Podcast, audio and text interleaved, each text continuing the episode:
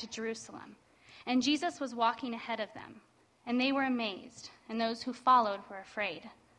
And taking the twelve again, he began to tell them what was to happen to him, saying, See, we are going up to Jerusalem, and the Son of Man will be delivered over to the chief priests and the scribes, and they will condemn him to death and deliver him over to the Gentiles. And they will mock him and spit on him and flog him and kill him. And after three days he will rise. And James and John, the sons of Zebedee, came up to him and said to him, Teacher, we want you to do for us whatever we ask of you. And he said to them, What do you want me to do for you? And they said to him, Grant us to sit, one at your right hand and one at your left, in your glory. Jesus said to them, You do not know what you are asking. Are you able to drink the cup that I drink, or be baptized with the baptism with which I am baptized? And they said to him, We are able. And Jesus said to them, The cup that I drink you will drink, and with the baptism with which I am baptized, you will be baptized. But to sit at my right hand or at my left is not mine to grant, but it is for those for whom it has been prepare, prepared. And when the ten heard it, they began to be indignant at James and John. And Jesus called them to him and said to them, You know that those who are considered rulers of the Gentiles lord it over them, and their great ones exercise authority over them. But it shall not be so among you.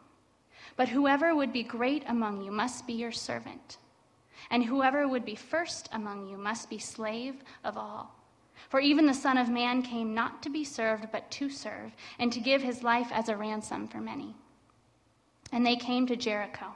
And as he was leaving Jericho with his disciples and a great crowd, leaving Jericho with his disciples and a great crowd, Bartimaeus, a blind beggar, the son of Timaeus, was sitting by the roadside.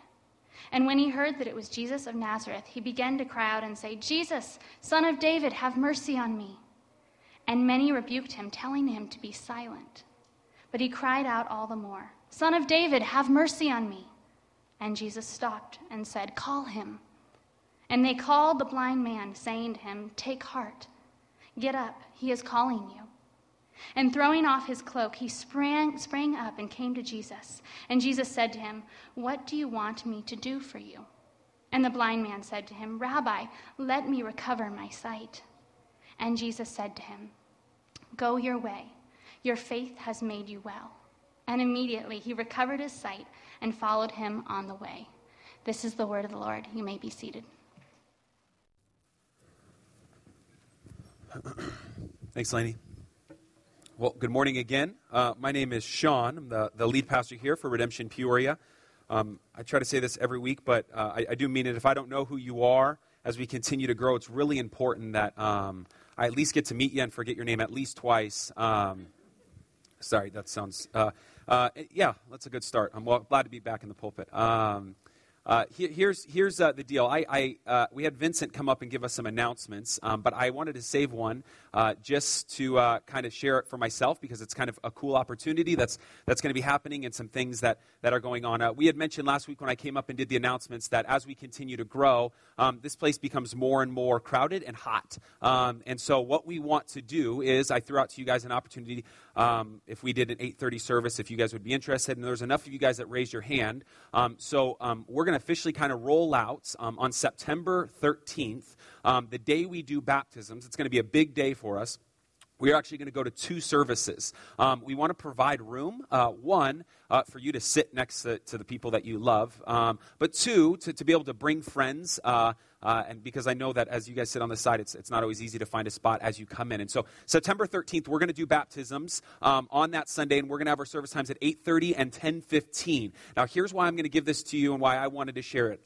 If you are new and you've slowly been coming to redemption and trying to find a place in all this, this really is an opportunity for you to get involved in serving um, Redemption uh, Peoria, serving God through Redemption Peoria. And, and here's what I mean. Um, we, uh, as we do two services every single Sunday, if you don't know this, we are getting here uh, 7, 7.30 and setting up, setting up the stage, setting up the classrooms. Um, well, what we don't want is we don't want the people who come here at 7 to stay until like noon to help break down every single Sunday that they're doing it. So um, I'm going to give you two numbers or two emails. I guess I can give you their numbers. Two emails that you can contact. And the first one is if you want to get involved some way in setting up or um, doing something in involvement on Sundays to, to help do this or do that, I, I, would ask you to contact Jim Ellis. And I believe we have his email um, up here. Uh, yes, there it is, the top one. Jim Ellis, Jim Ellis at redemptionaz.com. Just email him and leave that up there if you can, Tyler. Um, and just say, hey, I want to get involved. Okay? Cool. Now, here's the other thing that we're going to do. We have decided, some are kind of decided, uh, that, you know, right now, I don't know if you know, but every single Sunday, our redemption communities are doing our children's ministry. So um, they kind of fill all those roles. Well, as we move to two services, we're going to create a children's ministry team okay? And then the, the communities are going to help subsidize any um, areas that we still continue to, to, to, need help if classrooms are overfilled. So if you feel like, if you're in a community, I know a lot of you guys are, we have actually almost 60% of you are in a community right now. If you're in a community you say, man, um, I, I love children's ministry enough, and I've kind of learned that, man, I, would like to serve every other week on a Sunday. Um, there's two ways that you can do this, okay? You can either be a teacher or a volunteer, and you can go outside these doors. If you don't have a kid, you don't know where the children's check-in area is, but if you go to your right, there's going to be a board, and Summer Hawley is going to be standing next to that board. And that literally is all the roles that we need to be filled. Now, if you got a role and you got a bolt right after this, then email Summer and say, hey, I would love to get involved. I would love to, to help serve in children's ministry do nursery every single or every other week. You know, it sounds terrible, but that's on you. Um, every other week, and I'd love to do that and, and, and really get involved. Um, so, so those are kind of two avenues that we really want to put in front of you. We're really excited about um, what God's doing. It, it's kind of cool to just see that um, in the middle of an area of Peoria where the city of Peoria has kind of said, hey, um, we're going to move, put all of our money to the north side of town and let downtown Peoria die. It's, it's nice to see life kind of continue to roll into um, uh, this part of Peoria. It's awesome to watch. So if you can, uh, open up your Bibles if you haven't already to Mark chapter 10. Um, here's, here's what we're going to do this morning. Uh, we're going to go through this passage, but I, am going to walk us through this passage um, and, and try to get at something that is more than going on in this passage. If you don't know, um, we've been going through the book of Mark since we've started. And something we've said every single week when we've opened up the book of Mark is listen, we want to be about Jesus. Everything that Jesus is about, we want to be about that, whatever it is, right? And so we said, listen, if that's what we want to be about as a church, let's open up to one of the Gospels, the story of his life, and find out what Jesus is about. Now, um, another thing that we've said over and over the reason that Mark provides a really cool opportunity is some of you grew up in the church just thinking that um, it's just four different accounts of the life of gospel as if they're recording uh, Jesus' life. And, and that's not how the gospels are written. They're written very intentionally, systematically, for certain people to tell the story of Jesus. And the way the gospel of Mark is written, it's written in something called a dramatic irony format. It's something where you, as the reader, know who Jesus is, but the people, the characters, in the story have no idea, which, which creates great room for us, right? Because we can look at these characters and go, how do they not see this? But we as readers get to see it. Well, we found that all the way until um, chapter 8, where Peter, the, the first person outside of guys filled with demons, the first guy to go, Oh, I get it. I, I see who you are. Okay? And from that point, now what the misunderstanding has been is understanding what he's going to do. I see who he is now. The reader uh, see, has seen who he is, and the people in the story has seen who he is now. They, they, they get it. The disciples are starting to understand that, but they don't understand what he's doing. And because of that, um, we, we get to kind of stop and pause and, and really get out of perspective because we've been talking about this from our perspective. My goal this morning is to get at the perspective of what Jesus is doing. Here's, Here's what I mean. Um, uh, I don't know if you know this, but there's kind of historically been symbols for all the gospel. There's this bird and there's a man. Well, the symbol for the Gospel of Mark is a lion. Historically, it's always been a lion. And the reason is the, the, the Gospel of Mark is meant to put you um, on this pathway of just raw, rugged nature of following Jesus Christ. Give everything. Let's get to the cross. This is what Jesus is about. There's no room for playing games. Let's go at this to the best of our ability by the power of the Holy Spirit. And because of that, because of, of what we see Jesus slowly marching towards the cross, there's dissonance in the way that the disciples see because the disciples process Jesus or the coming Messiah as someone who's supposed to come and provide uh, rule and reign here on this earth. And suddenly Jesus is talking a lot about death. What are you, what are you talking about? We're, we're going to, to rule and reign. But, but he's talking about death. And he has put this in front of us over and over again. If you want to follow me, then you need to be thinking about death. So, um, what we've seen is, is in specifically, I mean, man, I'm, even as I rack my brain for this, think of just chapter 10 alone right? It, it, think so. We it started in divorce, right? This this idea of God, Jesus, really defining marriage. Um, and, and what's he do? As soon as he's defining it, he calls his disciples and really gets at explaining this to his disciples. Right after that, his disciples are shunning children, right? They're A type people. Um, so they're shunning children, and, and Jesus says, No, no, you, you don't get it. And then right after that, there's a rich young ruler, and then, and then once he's done talking to the rich young ruler, he calls his disciples. So, so there is an, a misunderstanding from, from the disciples' perspective as to what Jesus is doing. This is extremely helpful for us. And the reason I'm taking so long before we get to that text is um, it's helpful because um, all of us, man, if you are a Christian, um, I'm, I'm, always, I'm always leery of the, the, the guy who has like the big Jesus cape on and gets everything right, right? Like, yes, I've memorized the whole Bible last week. You know what I mean? Like, those guys are like, how are you? I'm blessed, brother. How are you? You know, like, that's weird. Um, okay? So, so you're always, but, but the idea of the Christianity is to recognize that we're broken vessels, we're living in this world, and it's, and it's not easy, right? And so maybe you experience this dissonance yourself. Maybe you understand that, that Jesus is real um, in an ethereal way, you experience in your heart, but there is disconnect between your real life and who Jesus says he is and what the Bible talks about. And what I want to do is I hope to um, bring that, that dissonance or, or remove that dissonance and, and hopefully provide some comfort in the area of following Jesus. I want to pr- uh, basically present some continuity between your faith and your real life. Now, um, I'll, I'll show my cards early. I know that immediately we're going to read this passage and it may not sound like what I'm getting at is getting at, but give me patience. I've mulled over this for a long time um, the last couple weeks. Give me some patience um, on this because I, I, really feel like this could, could change some of the way that we walk out our Christianity. So, um, John last week, Demeter really messed up the passage before us, but I'll, I'll do what I can to fix it. Um, picking up in verse 32. Um, in, in verse 32, what we find is, is Jesus now um, with his disciples is the they. So, verse 32, and they were on the road going up to Jerusalem, and Jesus was walking ahead of them. And they were amazed, and those who followed were afraid. And taking the twelve again, he began to tell them what was uh, to happen to him, saying, See, we are going up to Jerusalem, and the Son of Man will be delivered over to the chief priests and the scribes, and they will condemn him to death and deliver him over to the Gentiles. And they will mock him, and they will spit on him, and they will flog him and kill him. And after three days, he will rise again. So, so what, what we find out here um, is this idea of Jesus in chapter 8 told them that he's going to die. In chapter 9, told them, told them that he's going to die. And now we find this other account, and notice, I just want you to, to see this real quick in verse 33, this, this word, see I, I, need you. So they're walking, and for some reason the people are amazed. Like, look how Jesus walks, right? This is, I don't know what that means, but they're, they're, they're amazed that G, as they're walking, and, and Jesus kind of goes, okay, I, let's stop real quick. I need you to notice something. Um, we're on our way to Jerusalem. Now, Peter, do you remember what's going to happen in Jerusalem? Okay, do, do you remember? I, I talked about this. We're going to go to Jerusalem. I'm going to be mocked. I'm going to be flogged. I'm going to be spit on, despised, and eventually killed let's go. Okay? And he, he he tells them to continue to follow trying to explain this. He makes his death very evident very clear very plain to his disciples. And again his disciples seem to miss it. In verse 35 this is what we have. And james and john the sons of zebedee came up to him and said to him teacher we want you to do for us whatever we ask you. And they said to and, and he said to them what do you want me to do for you? I, I I just, I, we're going to go through this passage pretty fast, but there's some parts that I, I, I find really comical because I want you to just try this with anyone else. Just go like, hey, I want you to do for me whatever I ask you to do. Like, try it with your boss. Just see what happens. I was, I was reading this, and, I, and Candace was walking by. My wife Candace was walking by, and I was like, hey, Candace, I want you to do for me whatever I ask you to do. And she was like, and then I quickly explained myself, right? Because, um, so anyway, so so he so with this, and we don't know if it's coming from this place of arrogance, but there's this, hey Jesus, I want you to do whatever I ask you to do. Okay, and Jesus is like in his in the humble posture, what do you want me to do for you? Verse 37, they said to him, Grant us to sit, one at your right hand and one at your left, in your glory. Now, this is a, a big deal.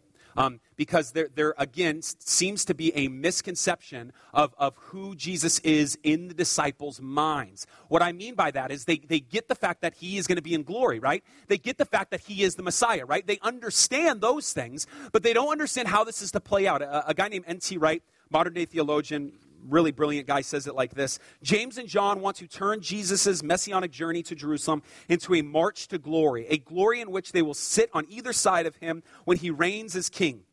They have clearly heard all the language about suffering, death, and raising again simply as a p- set of pictures, perhaps meaning it's going to be tough, but we're going to come out on top. But the cross is not for Jesus or for Mark a difficult episode to be got through on the side on the way to a happy ending. So, so maybe, we don't know for sure what's going through the disciples' mind in this moment, but they're thinking, hey, Jesus, when we eventually conquer Jerusalem, we eventually conquer Rome, we want to sit on your side, your left and right side, which is this place of honor, right? So, so they're seeing this from a misconstrued uh, thing. But let's keep going. Um, it gets better, I promise. Verse 38 Jesus said to them, You do not know what you are asking. Are you able to drink the cup that I drink, or be baptized with the baptism which I am baptized? And they said to him, We are able. And Jesus said to them, The cup that I drink, you will drink, and with the baptism which I am baptized, you will be baptized. But sit on my right hand or at my left is not mine to grant but it is for those for whom it has been prepared. So if you can think of um, a cup as like a measurement, Jesus says, You don't know what you're asking, okay? Um, you're still missing this. You're not understanding what's going on. Are you able to drink this cup um, that I'm about to drink? We, we, we, hear this language in Jeremiah, but specific, specifically, if you're familiar with the Bible, you know that this cup is, is reminiscent of what Jesus is going to talk about in, in, uh, at the end of uh, the Gospels when, he, when he's sitting in the garden, right? May this cup pass from me, this, this wrath of destruction, what I'm about to experience. And he says, You, have no idea what, what's about to happen. And, and he uses baptism, this, this being baptized into death, raising from uh, the dead, and this cup to symbolize, hey, you don't know what's going to happen, but, but believe me, um, you're going to experience it which is actually crazy because in my personal time of devotion, I just read the death of, of uh, um, James in Acts 12. So he does experience what Jesus experienced, right? And then it goes on. And when the ten heard it, they began to be indignant at James and John. So James and John go to Jesus, say, Hey, hey, Jesus, um, we want to sit at your right and left hand. You don't know what you're asking. We're going to Jerusalem, remember? We're going to Jerusalem. It's going to be painful. Uh, you couldn't handle it. No, no, we can handle it. Okay, you're right. You know what? You, you will go through what I'm going to go through. The other 10 disciples are standing over here. Um, go ahead.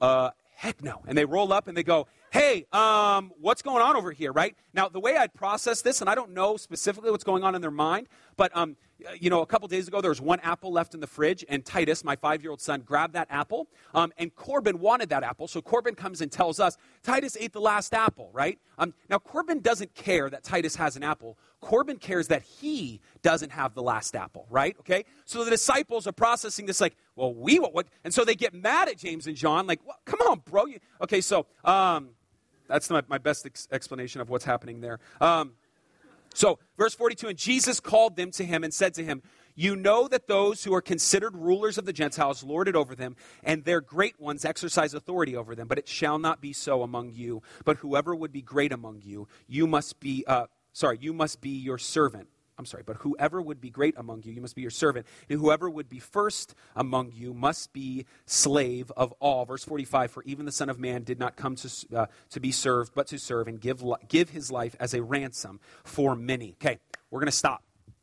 And we're going to take a while to, to, to, walk this out because I think there's something very valuable, and I hope this is where I can keep my promise in explaining um, what we need to get at yes, very specifically, Jesus is talking about servanthood here. It's, it's, I mean, we, we don't have to spend a lot of time when he goes, listen, if, if you want to be great, you need to serve. I mean, for the most part, we understand Christianity is, is um, the faction, I forget the faction in the insurgent movies or whatever they are, but they're the serving ones, right? They only wear gray, they never look. Like, that's kind of defined as, as Christianity. Christianity, we understand that we are to be a slave to people, to serve people. We kind of get that. But hear me, I think Jesus is getting at more than that. And here's why I think that. Um, nowhere in this, I need you to listen, does Jesus ever rebuke or get upset with the disciples for wanting to be great. The closest we come is, is Jesus going, You don't know what you're asking.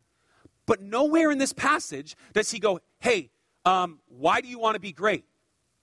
As a matter of fact, he creates a dichotomy of this, these two opposing things, doesn't he? He creates an us them dichotomy. He says this in verse uh, 42 um, Their great ones exercise authority over them, but it shall not be so among you. To assu- assume, go, to, to go, hey, listen, there are great ones in the world. This is how they work, but not so with you. As if to say, you will be great, but this is not how it works. He, he is not getting upset at them for wanting to be great. Hear me, this is a big deal he's redefining what greatness is.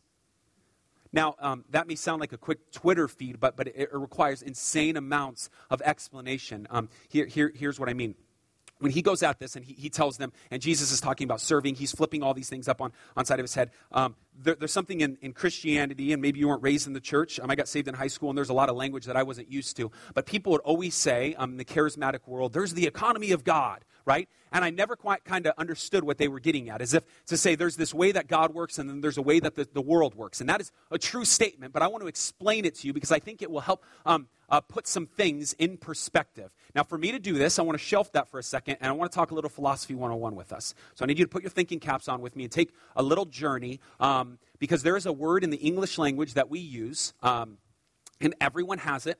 Whether you think you have it or not, you have it. Um, as you're a kid, you develop it, and, and everyone in this room, most likely, um, not most likely, does operate in it. And maybe you're not familiar with this word, and maybe you are. It's, it's a small little word called worldview.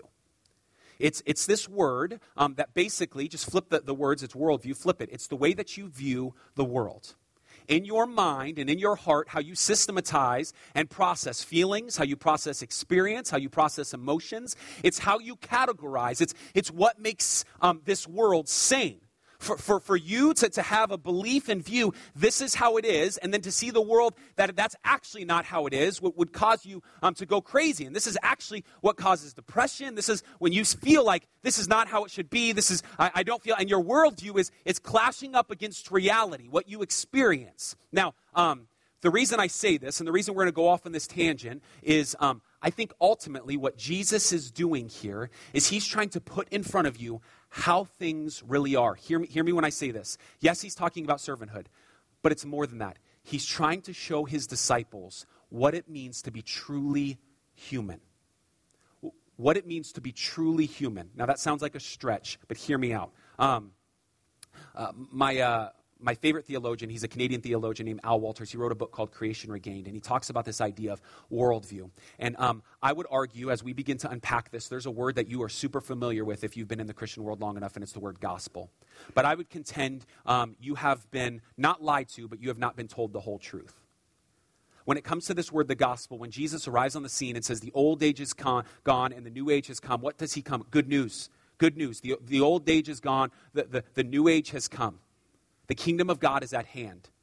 And you've been told over and over that the gospel means that Jesus came to the earth to die for your sins so that you can live eternity with him. But what if that wasn't all the truth? And I would contend it's not. As Al Wolters in his book, um, Creation Regained, says. Matter of fact, it's funny. In his book, he, he says that the first Bible, one of the first Bibles, um, the Tyndale Bible in 1525, when it was translated from Greek to English, translates the word salvation, you being saved, you giving your life over to God, actually as being brought to full health.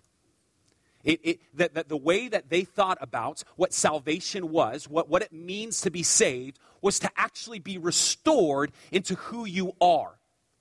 As to actually be restored as to the way things are supposed to be. Now, what does this have to do with everything? Here's, here's my point. Maybe for, for a moment, the reason that we struggle with Christianity, the reason that there's dissonance between our job and how we experience life, is the fact that we have not spent um, enough time understanding what the Christian worldview is. And we've modge podged our world together and saying, this is what I experience as reality, but this is what the Bible says. And, and this is what I've seen, and this is what the Bible says. And, and sometimes the world doesn't make sense to us because we haven't thought as Christians long enough as to what our worldview is. I'm going somewhere, I promise.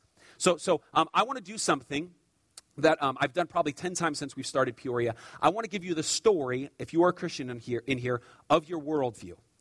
And, and then we will see, as we shelf what Jesus is talking about, what Jesus is really doing.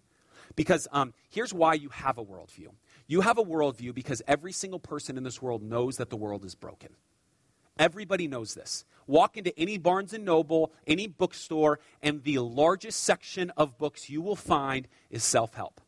Matter of fact, it's so big, in, in some areas you'll find it broken up into to how to manage your money, how to manage your lawn, how to manage your marriage, how to manage your kids. Um, we got Oprah books, right? You, you have all these different things telling you how to help yourself because there's something wrong with the world. Things are not in step. I, I, feel pain. I feel depression. I feel incomplete. And because of that, as Christians, we experience the same things, but we haven't understood our worldview properly. So, so here's what I mean. Um, and this is, this is going to be beautiful because um, I hope the dots connect at, at, at, the end of when I'm done saying this. At the very beginning, here's the Christian worldview. At the very beginning, God made all things well. He made them good. Matter of fact, he says he made them very good. So, so um, Uh, check it out. Uh, when I say very good, I mean uh, planting a tomato seed. There's no thorns and thistles. I don't got to work hard. The, the tomatoes just plant up, and I just start grabbing them. Pigs roll over. I just strip off bacon, right? Um, w- women, women, like there's no childbirth. You're just sitting there. You grab your baby. You know, you're like you're just walking. Like no pain. Oh, there is childbirth. There's no pain in childbirth. That would be a weird thing. Um, okay, so so so there, there's no pain. You experience no pain. Things are are everything is right. There's no death.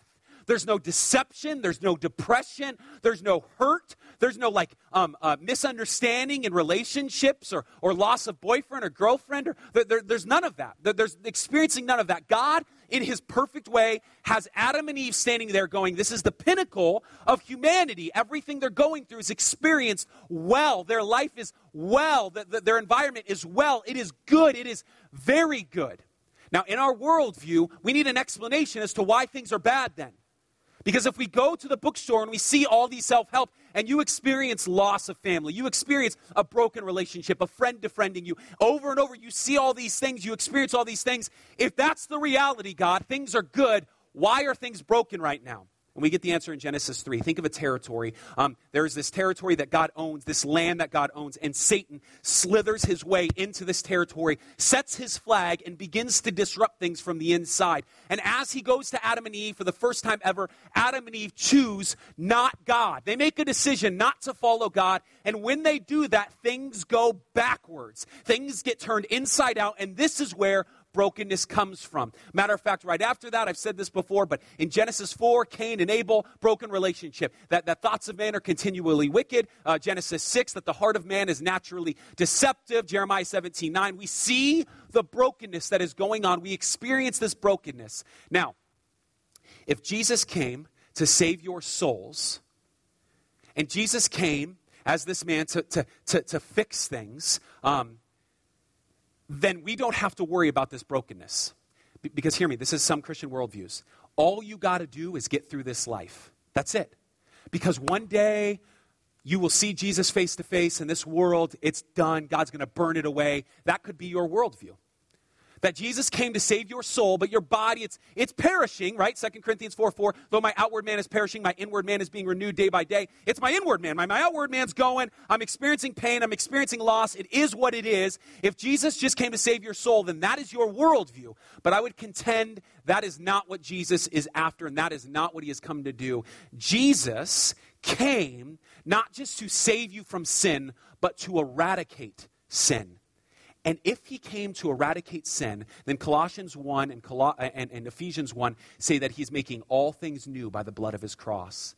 That suddenly he is restoring Genesis 1 and 2. He is making all things good again. He is the, he's, his desire and all that he's doing is showing you what it means to be fully human.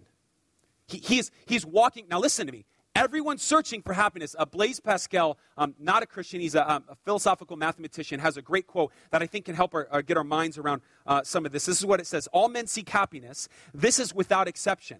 Whatever different means they employ, they all tend to this end. The cause of some going to war and others avoiding it is the same desire in both, attended with different views. The, the will never takes the least step but to this object. This is the motive of every action of every man, even those who hang themselves. Not a Christian says, listen, we're all trying to, like a power line, swinging on the ground, trying to connect with the other power source. We're all looking for this because we want to be made whole again.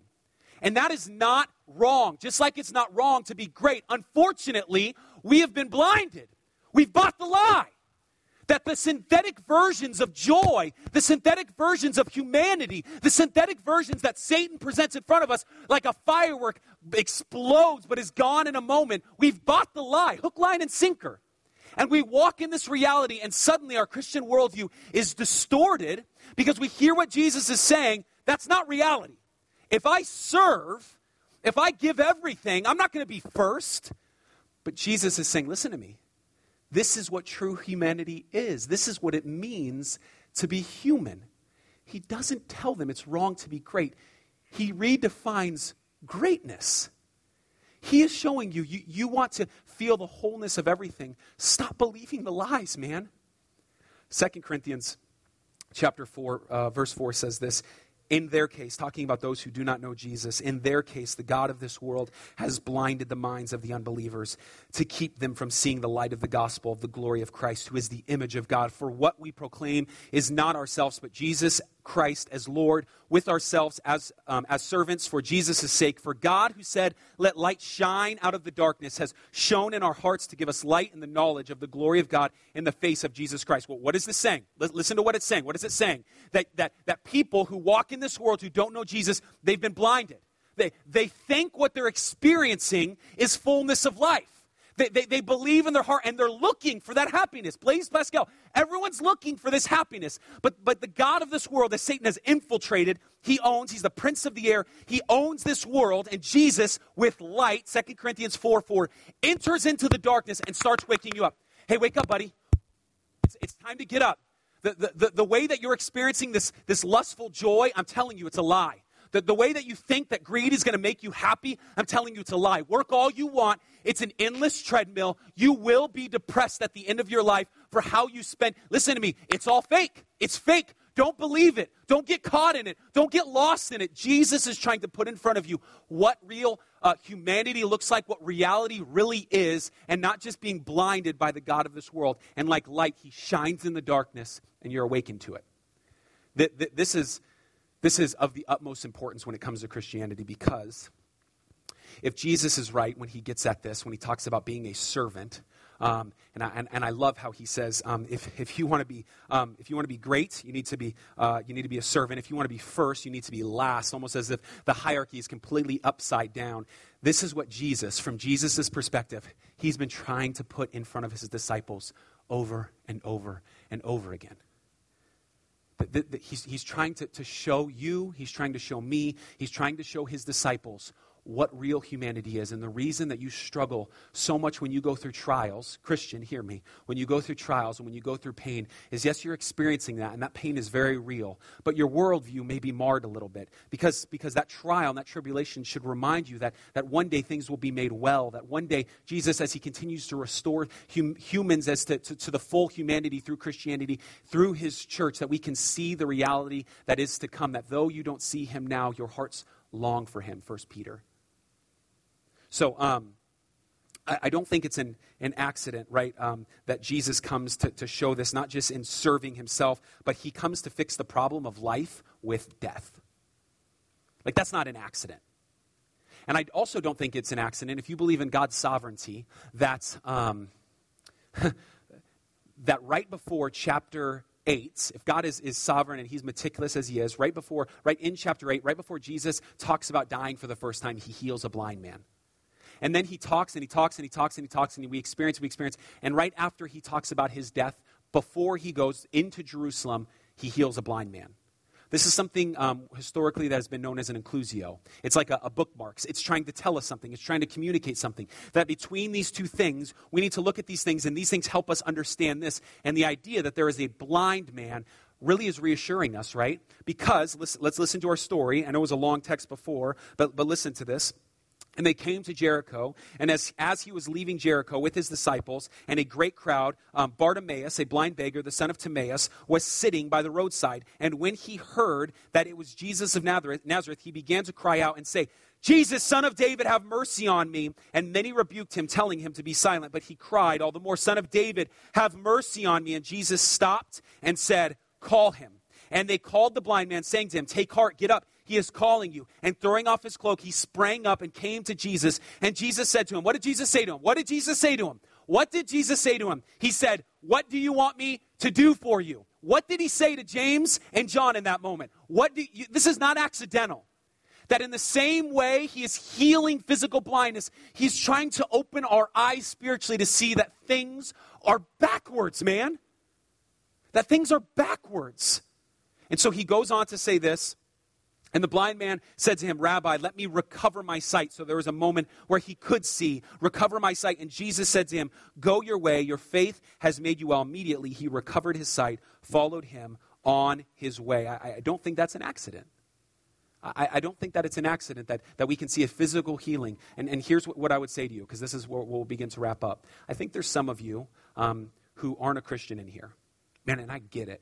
Like everybody else who is a Christian in here gets that Unless you were raised in a Christian home, maybe you forgot what that was. But I, I remember not understanding like the world, right? Growing up with drug addict parents and, and um, uh, not feel like watching other people um, have luxury and have uh, things that I couldn't have. And I remember feeling like, what? Why is my world? What? What's wrong with what I'm doing? How is it this? And so, so maybe you you don't remember that, but I would challenge you as Christians to look back at that because maybe you're not a Christian in here, um, and you feel like, yeah, but I don't see that.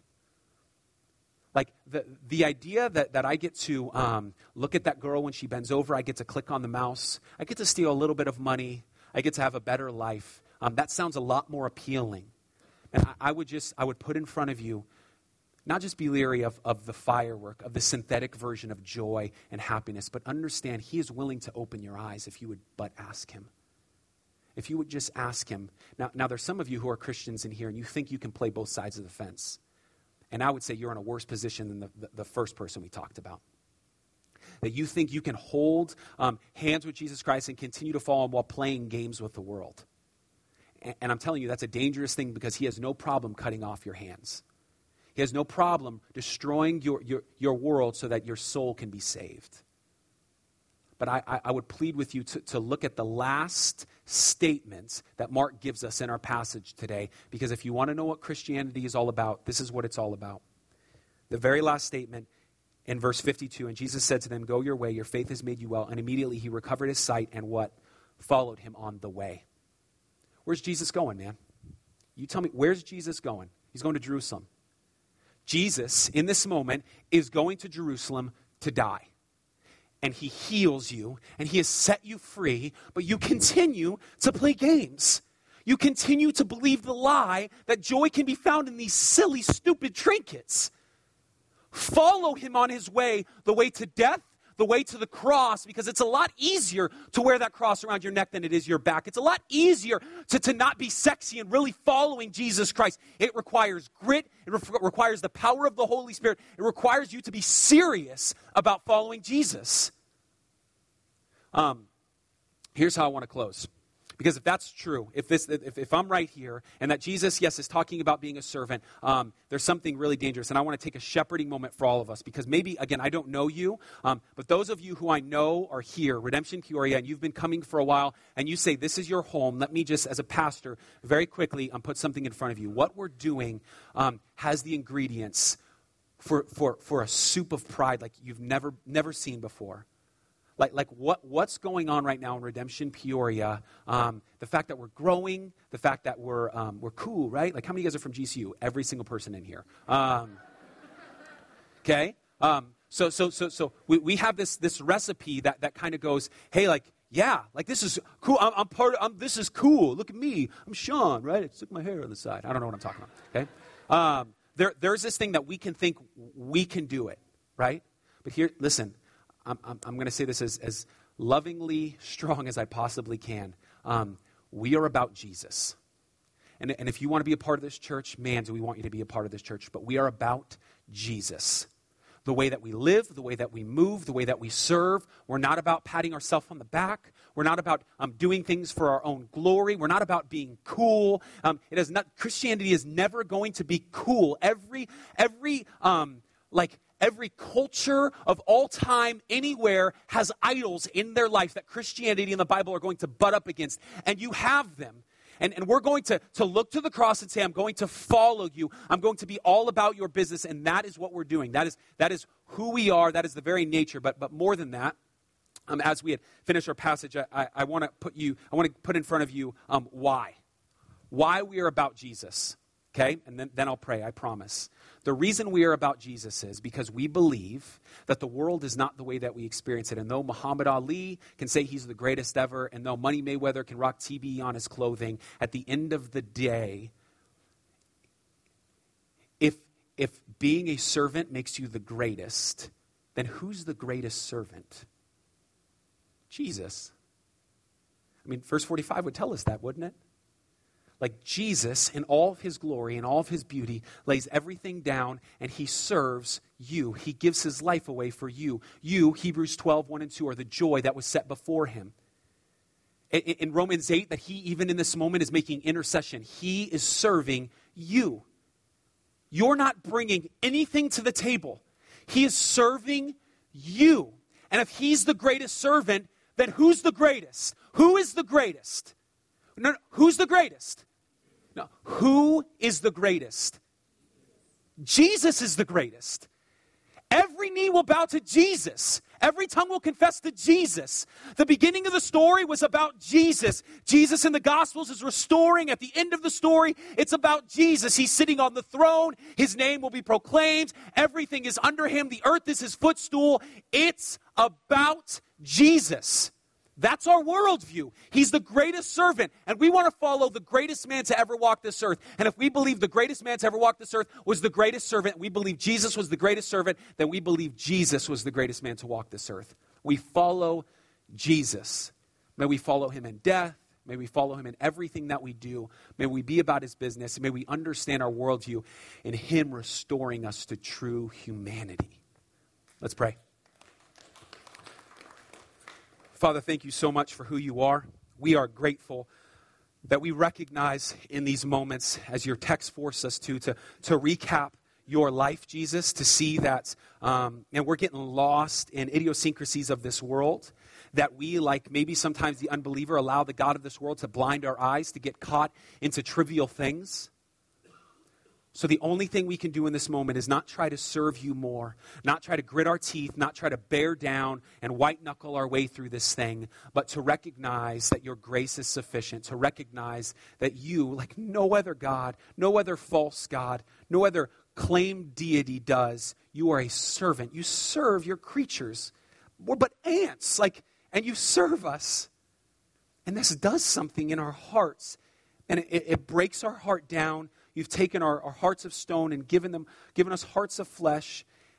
And, and we feel like we just melt to go, Jesus, because you're so good, not because I'm good, we serve you. We give everything and we recognize that we want to be great. We want to, to, to, to, to be the ultimate great. And for us to, to walk that out, we need to be like you. And we need to serve each other. We need to serve the world well, our coworkers well, our family well. We need to give our life away and, like the blind man, follow you unto death to Jerusalem. May we do this well. Help us, Jesus. We need your help. Man, do we need your help. We love you. We praise you. We thank you. May we be a church about your business. It's in your name we pray. Amen.